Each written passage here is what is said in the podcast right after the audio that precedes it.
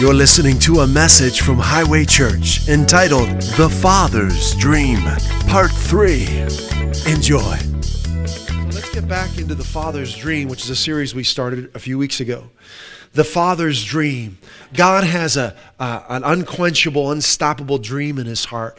It's the passion of his life, it's his life ambition. And what is that? You guys remember? It's to have an intimate relationship with you. That's what he wants. That's what moves him to get out of bed in the morning. Not just kidding. He doesn't go to bed. but if he did go to bed, that's why he'd get out of bed. He never sleeps. That's what moves him to do what he's done. That's what moved him to give his son. He wants you. He's passionately in love with you. He's pursuing you. He wants you to experience him every single day. And maybe you've been in church for 20, 30 years and maybe you're kind of just going through the motions, but it's time to, to get out of that rut. It's time to have a, a daily experience with God, to taste Him everywhere you go to hear his voice when you're at work, when you're at the mall, when you're at the Patriots game, wherever you are, to sense the presence of the Holy Spirit and, and to take him, to, to be his vessel. That's what the Father's dream is. It's called eternal life. Okay, let's take a look at it in John 3 16. And we like to de religify people here at Highway Church. So uh, take your religious goggles off and your religious earbuds out, and let's let the Holy Spirit transform us through His Word. John 3:16, the Father's dream. For God so loved the world, he was so uh, he loved people so much that he, it moved him to give everything he could give, his one and only son, that whoever believes, let's say that word together, believes. It's only two syllables, very easy to say, right? Whoever believes in him shall not perish, but have eternal life. Let's remind ourselves what does God require of a person to experience eternal life. That they believe what? In Jesus. What else does he require? What do you mean nothing? What? Well, this, is, this was news to me when I was 19, 20 years old. Because I was taught growing up. See, the religious mind can't handle this whoever believes in him, but, but what else do I have to do? There's got to be more. It can't be that simple. Believes is only two syllables. Believe, come on. So I was taught from a very young age that I had to regularly go to the church I was going to and tell the minister my sins. And then he'd listen to him and he'd assess what I've just done at eight years old. And then he'd pres- give me a prescription, a penance. And he would tell me, okay, you've got to pray four of these prayers. You got to pray five of those, six of those, and you have to wash the dishes for your mom for a week. So, okay. So, if I wanted to be forgiven, I knew what I had to do. And that's how I was taught. But I found out later that's not true. that we go directly to God through simple faith in Christ. This is a big deal. It's a big deal. Don't let anyone add any conditions or requirements to what Jesus has said. And when I started reading the book of John at age 19, I thought, why didn't someone tell me how simple this is? Now, Jesus said it this way in Matthew chapter 6, verse 7. Stay on that verse. You can stay right there. Well, actually, you can go to, you can go to Matthew 6, 7 if you want. We'll go back to John in a moment. Jesus said, when you pray, don't use vain repetitions as the heathen do. There I was, little heathen, eight years old. little heathen Joey going through this. Thought I was doing good, you know? And I had them down, man. I can recite them things quick. For they think, what are, what are heathen? What does that mean? People who don't know God. They don't know. They've got their own systems, their own way of trying to get to Him, their own pictures of God, their own, you know, uh, uh, rituals. They think that they'll be heard for their many words. But it's not true. What, what, what, what enables God to hear us? AT&T or Verizon? Faith. Faith in Jesus. Not even Sprint. Faith in Jesus, yeah. So let's go back to John 3.16 now. So we learned that eternal life, uh, we won't go back into that. Jesus defined eternal life for us as an intimate relationship with the Father in John 17, 3. So let's go back, let's put the definition in John 3, 16. Let's read it with a definition of eternal life. For God so loved the world that he gave his one and only Son, that whoever believes, that's all that's required, in him, and anyone can do that, right? God's made this possible for anybody, anywhere, anytime, anyhow. Shall not perish, but experience an intimate relationship with God. Joined to him, not far away from him, joined to him, one with him knowing Him personally. That's the definition of eternal life. Now I'm going to read you something. I got a, a, an article, an email that I got, and I'm going to read it to you. Because we're going to spend time today looking at the Father's dream and how simple it is and how difficult man has made it. Before I read this article, this is from Brian Simmons, who's the author of the Passion Translation, uh, which is a newer translation of the scriptures. Um, but before I read this, I want you to know something. I am not a Protestant. I'm not a, a, Catholic. I'm a, I'm a son of God. I'm a chosen race. I'm a royal priesthood. I'm a holy nation. I'm a people that belong to Him. That's who I am. So I'm not putting down one or the other. I'm not on either side. Okay, I'm just a follower of Christ. I put my faith in Jesus, I'm never going back. But I want to read this to you because October was a, was a big deal in, in, in the history of the world. It was the 500th anniversary of the Reformation. And he, he wrote a little article, and this is very good. He said, It was 500 years ago, and the title of this is It, it Only Takes a Spark. So be a sparky, right? It was 500 years ago, October 31st, 1517. Where were you in 1517? What were you doing in 15? The fires of the Protestant Reformation exploded onto the scene and began to grow throughout the world. It was an epic realignment of Christian theology. You can say that again. As believers began to, this is the key, read the Bible for themselves. Imagine and discovering that we don't come through a priest or a church to come to God. Wow. We come to Him by faith in Jesus Christ. Imagine that, how powerful truth from the Word of God can be. The Protestant Reformation of the 16th century shook the world. The religious, political, and cultural upheaval that took place splintered Catholic Europe through the teachings of reformers like John Calvin and Martin Luther. But many don't realize that the spark of the Reformation was a Bible translation. It was the first translation of the Bible into English by John Wycliffe in 1382, 100 some years before the Reformation. 135 years, something like that. John Wycliffe was the most famous priest of his day.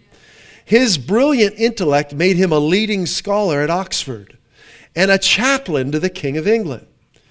He fearlessly spoke out against the errors of the popes, the organizational hierarchy of the Roman Church, and the corruption. This is just history. We're not putting anyone down. We want to get to the simplicity of faith in Christ. That's all we're talking about. We're not, we're not putting anyone down here. We're just lifting up Jesus. He fearlessly spoke out against the air. When you lift up Jesus, other things get lower, don't they? I go, whoa, wait a minute, what was that? I, don't, I don't need to believe that anymore. So he fearlessly spoke out against the er- errors of the popes, the organizational hierarchy of the Roman church, and the corruption of the clergy in his day, 1380s, late 14th century. He criticized not only the organizational, excuse me, the organization of the medieval church, but its theology. Wow. As well and argued for a return to the scriptures. Wow, this is a big deal. We don't sometimes take this for granted. Passion for the Word of God burned in his heart. He knew that if the people in England were to know the truth, they would be set free from religious shackles.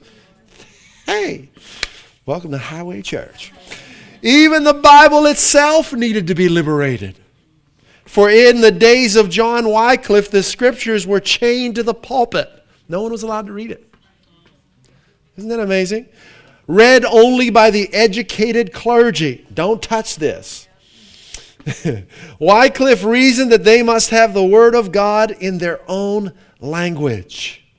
I can't imagine, now that I've read it, I can't imagine not being able to read the Bible. I would die without it. At the very least, I'd be insane. Hallelujah. So he, he said, We must have the Word of God in our own language. Under his direction, this is John Wycliffe, the Bible was translated into English for the first time. Wow. So, what was the New Testament written in? Greek, Old Testament, Hebrew, right? Although the job was not completed uh, by his associates until 1395, 11 years after his death. Amazing. Huh. This was the era of wonderful inventions. You mind me reading? Can I just read a little more here? Perhaps the most significant of which was the printing press. This enabled the Wycliffe translation to spread.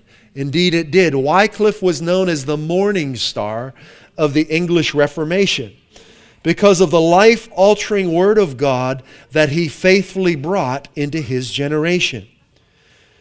Repeatedly condemned and burned by church authorities, copies of Wycliffe's Bible continued in use for over a century. Churches burning the Bible. How backwards can you get? That's what religion does. It shuts you off from the life God has for you.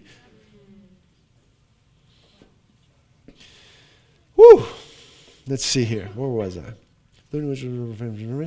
over century, until the printed Bible took its place. This work, this printed Bible, greatly influenced William Tyndale, who made the first printed translation of the New Testament in English. Afterwards, it was the Czech priest by the name of Jan Hus who became the torch of the Reformation. He actually sparked a war known as the Hussite War. You know why the war was fought? because of his teaching that only faith in Jesus Christ could set men free. Are you kidding me? Nope. You know that's what wars are fought over? Don't let the news fool you. Underneath it all, there's a battle to try and keep men from being free through simple faith in Christ. We were at a, uh, the Armenian festival last night in uh, Cranston, Rhode Island. And uh, I was just sitting there talking with an, uh, an elderly man who was Armenian, and he was sharing the different nations. He lived in Libya and uh, Morocco, and very, very, uh, and he talked about how difficult it was, and how he was detained. Once they learned that he was a Christian, he said you never really could turn your back because you might get stabbed in the back because you couldn't believe differently where he lived. You couldn't. You weren't. If you put your faith in Christ, if you're a Christian, you were an infidel. This is what Satan does. He's trying to shut down freedom, right? He's trying to shut down freedom, but we're not going to let him do it, right? We're going to preach Jesus, nothing else. He took the truth of God's undiluted word and shook the world. This is Jan Hus. Hus was eventually burned at the stake as a heretic for daring to believe that everyone should read the Bible and all that it contained, even when it goes against the doctrines of men. Welcome to Highway Church. Woo! About a hundred years after the death of Hus came the theolo- theolo- theologian and reformer Martin Luther.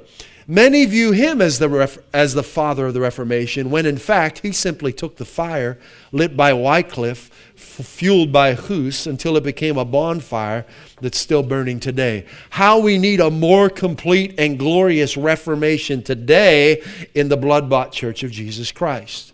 What began with a Bible translation ended up with a fire that swept over the planet. May it be that our God, the God of endless glory, will once again rekindle in our hearts the fire of reformation. Could it be that another reformation is taking place in our generation? Yes, when we're a part of that, moving us closer to the heart of God and the meaning of His words moving us closer to the heart of God and the meaning of His words. That's my calling. Welcome to Highway Church. To bring people into the meaning of His words, what He's really done for us through Christ. Our generation needs to come to the Father, our loving King, and find His touch of tender love and wash in the fountain of His mercy.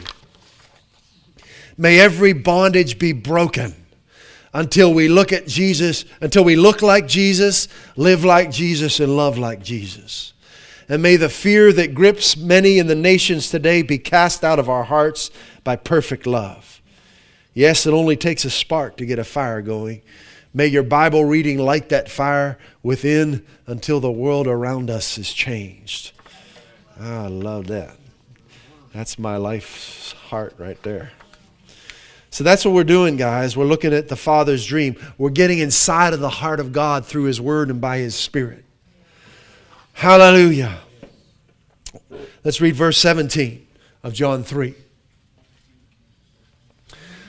Verse 17, if you guys put that up there. For God did not, out of the Amplified, for God did not send the Son into the world in order to judge, to reject, to condemn, to pass sentence on the world but that the world might find the Greek word here is sozo, amplified says salvation, and be made safe and sound through him. So Jesus teaches us that through a relationship with the Father, through simple faith in him, that we are made safe and sound that faith in Christ, an intimate relationship with God, brings safety and soundness to our bodies, to our spirits, and to our souls. This is something that's been hid from the multitudes through man's religion. We're going to keep moving. Stay with me. We saw in this series the Father's dream being born back in Genesis, and we began to look at it being broken, and we're going to start to look at it today being restored. So in Genesis 1 1, God created a perfect heaven and a perfect earth. But something happened between verse 1 and verse 2. Satan and some of the angels rebelled against God and were cast down to the earth, and they destroyed the place. By verse 2, we see the earth was in a, in a, a place of chaos and destruction. And in verse 3, God restores the earth. He speaks forth His word directly into the earth, and light fills the earth. There were no sun or stars at that point, but His presence filled the earth. And then God uh, did something amazing. On day six, He made beings that were just like Him. That's you and me, men and women. And He put them in the earth, and He gave them sovereignty over the earth. This is simple Bible. I know uh, a lot of people are, are shocked when they hear this, but it's the truth. God gave man sovereignty over the earth. And we see in this, we saw that Satan was still in the earth, but he was under the authority of man. He could do nothing unless man gave him permission. Okay? So let's move. So, so man's in the earth, Adam and Eve, the first man and woman. God's given them sovereignty over the earth, and he gives them an instruction to subdue it, to keep Satan from destroying it again. Okay? So, Adam and Eve, man, we are God's first responders in the earth. So, it was, listen closely, this might hurt a little bit, but it's true anyway. It was man's responsibility to respond to darkness, not God's. Not God's responsibility, right. You understand that? If you read it through, take your time. Don't, don't fly through Genesis. Just verse 1, 2, and 3 of first chapters. Woo, amazing. So at that point, when God gave sovereignty to man over the earth, it was now their responsibility to respond to darkness, not God's. Very important to understand that. Guess what? It still is. God doesn't give like the world gives. When He gives, it's yours. He doesn't take it back if you make a mistake. So I saw, mm. he doesn't, he doesn't, he doesn't, he's not a manipulator. He doesn't pull strings like that. When he gives it to you, it's yours forever. That's how he does things. Because he's love, he's secure. He's not trying to control you. So they had this responsibility to respond to situations based on the Word of God inside of them instead of the circumstances around them. That's how we live. They were to respond to uh, situations based on the voice of God to them, not the voices of the world around them. And that's how we operate. We respond, it's God's voice that moves us to do what we do, not the world's. I was talking to a friend last night about how their family was putting pressure on them to do something. I said, Don't listen to that. I said, What's the Lord put in your heart to do? He says, Well, I have peace, you know, where, where I'm at. I said, You stay there. Don't let your family criticize you and try and pressure you. Don't let anyone try and pressure you to do something that's not in your heart to do. God doesn't operate that way. So we respond to his voice to us and in us, not the voices in the world around us. So by believing God's promises in our hearts, our response to situations becomes a reaction to his promises, not to our circumstances. Like, uh, yeah. So, by believing God's word in our hearts, meditating on it daily and at night too, something changes inside of us. Now, our response to situations is a reaction to the promises of God inside of us not the circumstances around us. Uh, Brother Joe Morris at the conference we're at was talking about how his mom, I think maybe I already shared this. Did I share you about his mom being so afraid? Uh, she, okay, let me share this with you. This is great. Uh, Joe Morris, excellent uh, man of God, was sharing how when he grew up, he was a kid, his mom was so fearful she would put three life jackets on them if they went in the water. He's like, What's three? She said, In case one comes off, you'll have another one. You know, just terrified that something was going to happen to her kids. And then she started reading the Bible. And she started hearing good messages like you're hearing. And this confidence began to grow inside of her.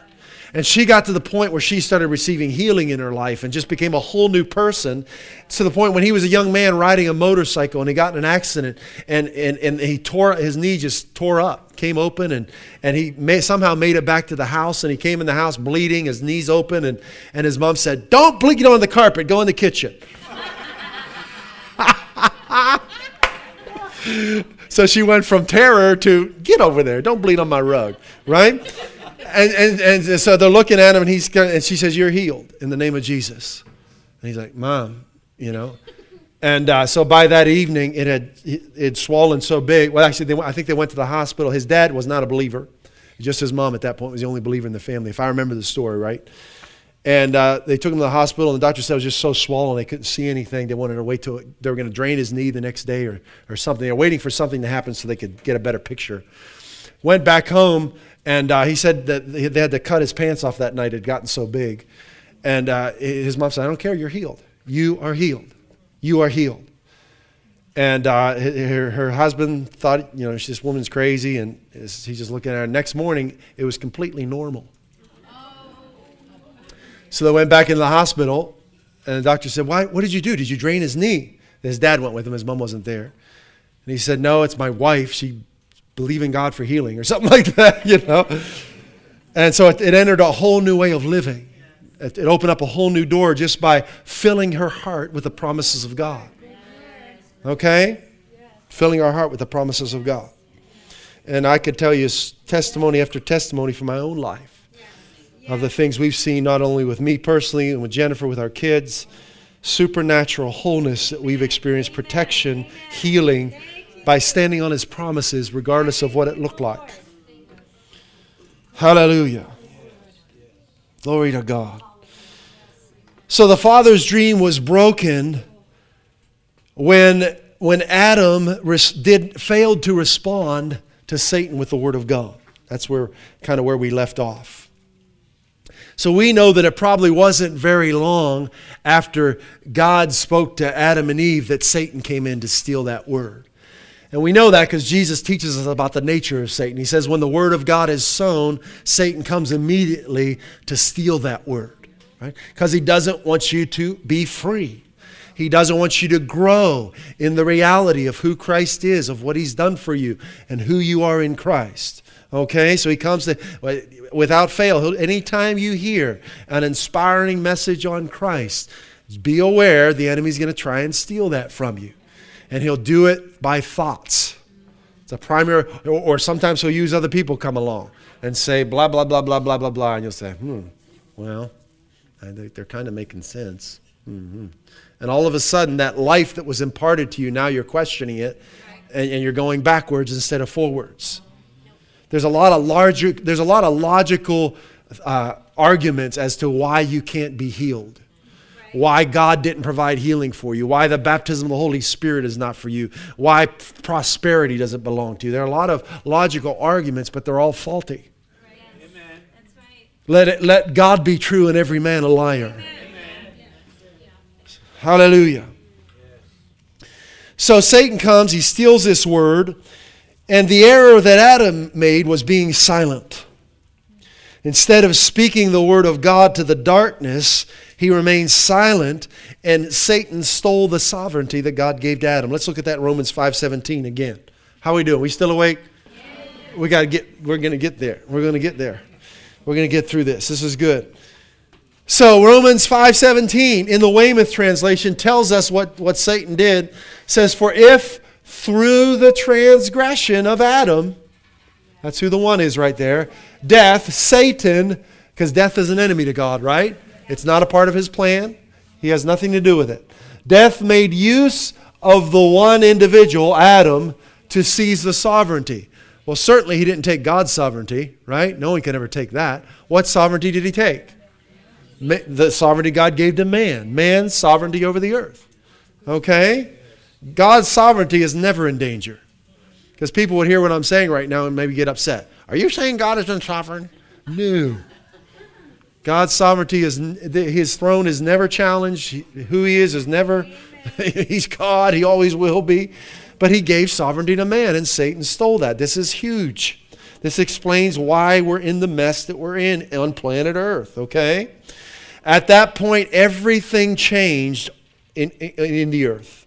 That's when uh, some scientists believe the earth shifted on its axis at that point that storms came into the earth, thorns, diseases, uh, crime, hatred, murder, wars, all those things happened, uh, began, or, or the door was open for those things at this moment. But as soon as that happened, God spoke and prophesied of a deliverer. Genesis 3:15. Let's look at that. Soon as it happened, God said, "I'll put enmity between he's talking to Satan, between you and the woman and between your seed and her seed. Satan has seed. Isn't that something? People in the earth that are obeying him. Did you know that? And her seed, this is the woman he's talking to. And it shall bruise your head, and, and, and you shall bruise his heel. That's a prophecy of Jesus Christ. If you study it out, he's speaking of the Messiah coming through the Virgin Mary. All right? Now, Here's what we want to get to. This was the second time that destruction came upon the earth when Adam fell. The first time we saw between verse 1 and 2 of Genesis, God restored the earth. Now, this is the second time, but this time it's very different. The first time, man wasn't on the earth, and God could speak directly into the earth, and everything had to obey. Now it's a whole different scene. He's given man authority over the earth, and he can't just speak directly into the earth anymore. You telling me there are things God cannot do? Yes, the Bible tells us so. God was now limited in what he can do in the earth. The first time, light be, and darkness receded. animals bursting forth, paradise. Couldn't do that anymore. Very important to understand that. Because now man, even though he was fallen, had the sovereignty of the earth. Now Satan has it. So, what God had to do, because man was still made in his image, he had to get the word of God into man. He needed men and women who would believe the word of God and speak it into the earth. That is the role of the prophets. That's what prophets were for. He needed man now, he couldn't do it himself. He needed men and women who would hear his word, believe his word, and release it into the earth. And boy, if you read through the Old Testament, it wasn't easy to find them. A lot of people rejecting God, his own people, complaining, t- listening to the other voices around them. He was looking for people who had a heart after him. That's what he said of David, right? I, he's been a man after my own heart. Doesn't mean he did everything perfect. Especially in his early life, he had this heart after God, right? Because God needed people to be a vessel that he could bring Christ into the earth through. The only solution for the world at this point had to be the Messiah. But it had to come through man now. So that's why Jesus, it's like, why didn't God just put Jesus in the garden after the fall? He couldn't. It had to come through man. And he needed men and women that knew him and believed in him and spoke his word into the earth. That's why it took about 4,000 years for Christ to come into the earth. All right? It is. You think about it, this is huge. God needed his son to be wrapped in flesh. That's not like an easy little thing you do on your lunch break, you know? I, can't think of any, any more power than that for the, the perfect Son of God, the Alpha and Omega, to lay down his glory and be wrapped in human flesh through a womb of a, womb of a virgin. Wow. A womb of a virgin. I really understand now. Okay. Hallelujah. So, this system that God set up, even God had to abide by it. Man was in charge now, and the Satan had stole that, right? So God had this system in the earth that he had to abide by. That system was this: it, it, His word must be believed in the heart of man and spoken with the mouth of man. That was the only way for things to get done. So now when you read the prophets, you'll see how important they were now. They were those ones who were believing it and speaking it, right? So that Jesus could come into the earth. So let's look, uh, well, let's look at some scriptures that talk about this. Um, let's go to 1 Corinthians 15. The Father's dream is now being restored. He prophesied his son would come into the earth. And boy, we don't have time to even come close. There are hundreds of prophecies in the Old Testament. Word of God spoken into the earth that made the way, that prepared the way for Jesus to enter. If those words were not spoken, Jesus couldn't have come. This is God set this up for to work together with man. If the prophets didn't prophesy, Jesus could not have come. I'd be sad because Christmas time is like my favorite time of the year, right? I mean, seriously. How huge is this? Wow, so God, He wants to get His Son into the earth, but He had to come as a man because man was responsible, right? And the first man blew it, right? So the second man, Jesus, had to come and fix it. 1 Corinthians 15 45, speaking of this restoration, this plan of God, the Father's dream, uh, the, the Father's plan to restore His dream, says the first man, as it is written, right? The words have been spoken into the earth. The first man, Adam, became a living being. The last Adam, who's that? Jesus, Jesus right? The last Adam became a life giving spirit. Let's look, uh, go to verse 21, same chapter. Verse 21. For since by who? Man came death, by man also, that's Jesus. So by Adam came death, by Jesus also came the resurrection of the dead. For as in Adam, next verse, all die, even so in Christ all shall be made alive. This was huge. Satan didn't figure out this plan. He didn't understand what God was doing, or he never would have crucified Jesus. So let's read a summary of the Father's dream being restored in Romans 5 then, if we have time, we'll go into some Old Testament prophecy. Romans 5, verse 12. Here's a summary of everything we've talked about in these last couple messages. Therefore, just as through one man, Adam, sin entered the world, and death through sin. And thus death spread to all men, includes you and me, right? Because all sin, we've all blown it. Don't be too hard on Adam, right? For until the law, the sin was in the world, but sin is not imputed where there is no law. Nevertheless, death reigned from Adam to Moses. How much time was that from Adam to Moses? Any idea? It's almost, uh, uh, let's see, about 2,500 years. Close to it, not quite. Okay? So, how, how long has man been on earth from Adam to now? About 6,000 years. All right? Prior to that, we don't know. But from Adam, we know we got a genealogy of 6,000 years. Do you know that out of those 6,000 years, only about 1,400, not quite 1,500 of those years were with the law? So don't think the Old Testament is all law. It didn't come till Moses in Mount Sinai. And it came because of the way that God's people demanded it. And they said, you know, basically the way they were behaving. They needed it. Okay? But God does He's not a law God. Although He is righteous and holy and just, but He operates through relationship and love. Okay, yeah, He's a good Father. So, nevertheless, death reigned from Adam to Moses, even over those who had not sinned, according to the likeness of the transgression of Adam, who is a type of Jesus who was to come. You seeing that? But the free gift is not like the offense. Thank God. For if by Adam's offense, I'm just putting Adam's name in there to help you. You see that? That's who the one man. It goes back and forth between Adam and Jesus here. All right, that's why I'm putting his name in there. For if by Adam's offense many died, you and me, much more the grace of God and the gift by the grace of Jesus there it says it there. Jesus Christ abounded to many.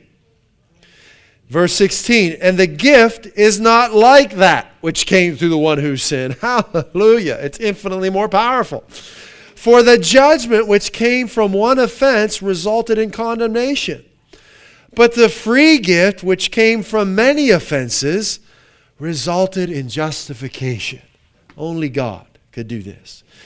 Verse 17 See, when the judge is for you, you're all set. Yes. I mean, if you got a crooked judge, you're sunk. But when he loves you and he wants you to win, man, go ahead, drop the hammer, baby. Not guilty. He's for you, see? Verse 17, is that where we ended? But For if by the one man's offense, if by Adam's offense, death reigned or seized the sovereignty through Adam, much more. So, what's greater, grace or sin? Grace. Much more. Those who receive, so what do we talk about more, grace or sin? People should hear grace when they come to church. For centuries, they've heard sin, sin, sin. And as a result, they, they don't enjoy the freedom from sin that Christ provided for them. Much more, those who receive abundance of grace and of the gift of righteousness will reign. That's a powerful word. That's a sovereign word. A king is sovereign, right? In other words, his grace puts us back into the original position that Adam had. Will reign in life through the one, Jesus Christ. Therefore, as through one man's offense, Judgment came to all men, resulting in condemnation. Even so, through one man, Jesus' righteous act, the free gift came to all men, resulting in justification of life. Wow. Is that powerful? Huh? All right, we got a few more minutes here, maybe five, ten more minutes. Let's look at some of these Old Testament scriptures and, uh, and the New Testament connections the prophecies of Jesus, God getting his word into the earth so Jesus could come. All right? We won't read all these. I'll just give you the references, then we'll read some New Testament. Uh, you'll find with these Old Testament prophecies, there are New Testament scriptures that are connected to them. For example, we read Genesis 3.15, right? That the Messiah is coming through the seed of the woman. Look at Galatians 4. 4. But when the fullness of time was come, it took time for this word to get into the earth. Isn't that amazing? Wow. When the fullness of time was come, when enough word was believed and spoken in the earth. What did John the Baptist say? I'm a voice of one crying in the wilderness, right? He was, and Jesus said he was the prophet of all prophets, right? So the fullness of time was come. God sent forth his son, made of a woman, wow. made under the law. That's awesome. Another one, Genesis 12, 3 said that Jesus was going to be the, the, the, descendant of Abraham, that through Abraham's descendant, all the nations of the earth would be blessed. Acts chapter 3. Let's go there. So fun. I love, I love looking to find Jesus in the Old Testament. It's very powerful. Verse 24 says, Yea, and all the prophets from Samuel and those that follow after, as many as have spoken, release the word of God into the earth have likewise foretold of these days. They spoke these days into existence. Yes. Wow. That's what Jesus taught us in Mark 11, right? If you say to this mountain, go throw yourself into the sea. Help us, Holy Spirit, to understand the power in our words and to speak accordingly yes. in our daily lives. In. Jesus' name. Verse 25. Yea, are the children of the prophets, and yea, are the children of the prophets. Excuse me, ye are the children, you are the children of the prophets, and of the covenant which God made with our fathers, saying unto Abraham, And in thy seed shall all the kindreds of the earth be blessed. This was uh, like 400 some years before the law. Okay? Abraham was not under the law, the law was not given yet. There were no Ten Commandments at this point. Do you know that?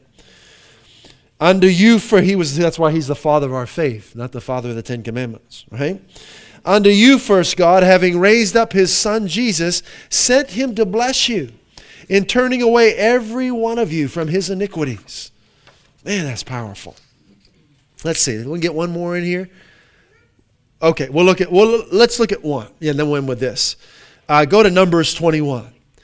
And before we get there, I'll just sh- I'll share one as you're turning there. I'll share another with you. In Exodus 12, um, yeah, I think it's Exodus 12, verses 1 through 51, uh, it describes the Passover lamb.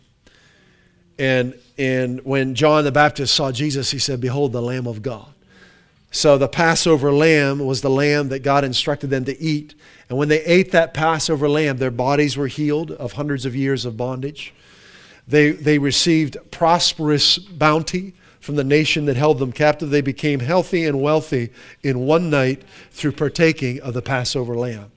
And Jesus, John declared, is that Passover lamb in John 1:29. Okay, let's get to this one, then we're done. This is so powerful. Are you ready? Shake yourself up a little bit. I don't want you to miss this one.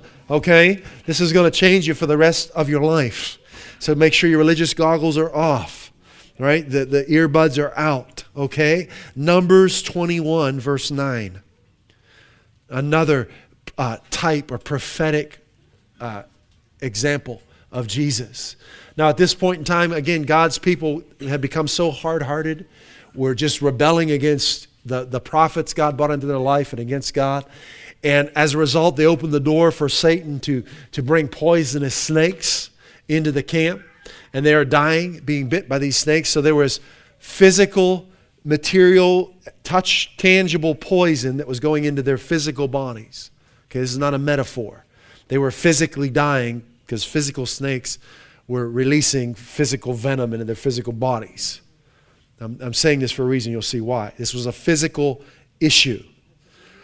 Then the Lord said to Moses, don't go to verse 8 or 9. I'm sorry, I'm going to read verse 8. Make a fiery serpent and set it on a pole. And it shall be that everyone who is bitten, when he looks at it, shall live. So they had poison in their bodies and they were physically dying. God's answer was to make a fiery serpent on a pole of bronze, and then the bronze is symbolic of judgment in the, in the Old Testament and that then when they would look at it, they would live. Verse 9 says So Moses made a bronze serpent, a serpent that took the people's judgment. and put it on a pole. And so it was if a serpent had bitten anyone, when he looked at the bronze serpent, when he looked at the judgment taken for him on that pole, he lived. When he realized that, that God's judgment was put on that serpent instead of him, he lived. Let's read it out of the Amplified. Then we're going to bring it home with Jesus. And Moses made a serpent of bronze and put it on a pole. And if a serpent had bitten any man, wasn't didn't Satan come as a serpent? Right? Had bitten any man when he looked at the, to the serpent of bronze, and here's the key attentively. What, what do you mean expectantly? What were they expecting? To be healed. Physically? Yes. I, I emphasize physically because people will say, well, yeah, he's healed us spiritually, but we have to wait to get to heaven to be healed physically. That's a bunch of garbage. Amen. Jesus didn't teach that. It's a reality now. We need healing now. You're not going to need healing in heaven.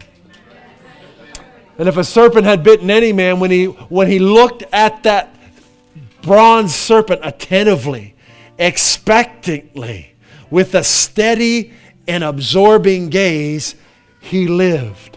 Now let's look at Jesus. John chapter 3. Attentively, how do you look at Jesus? Do you expect wholeness when you're spending time with Him? Do you expect to go to bed tonight and sleep perfectly? Do you expect to wake up with strength in your body and to go through your day with all kinds of energy left over? You've got to, this is, it's called faith. Yes. Expecting it to be so. Why? Because he bore my judgment.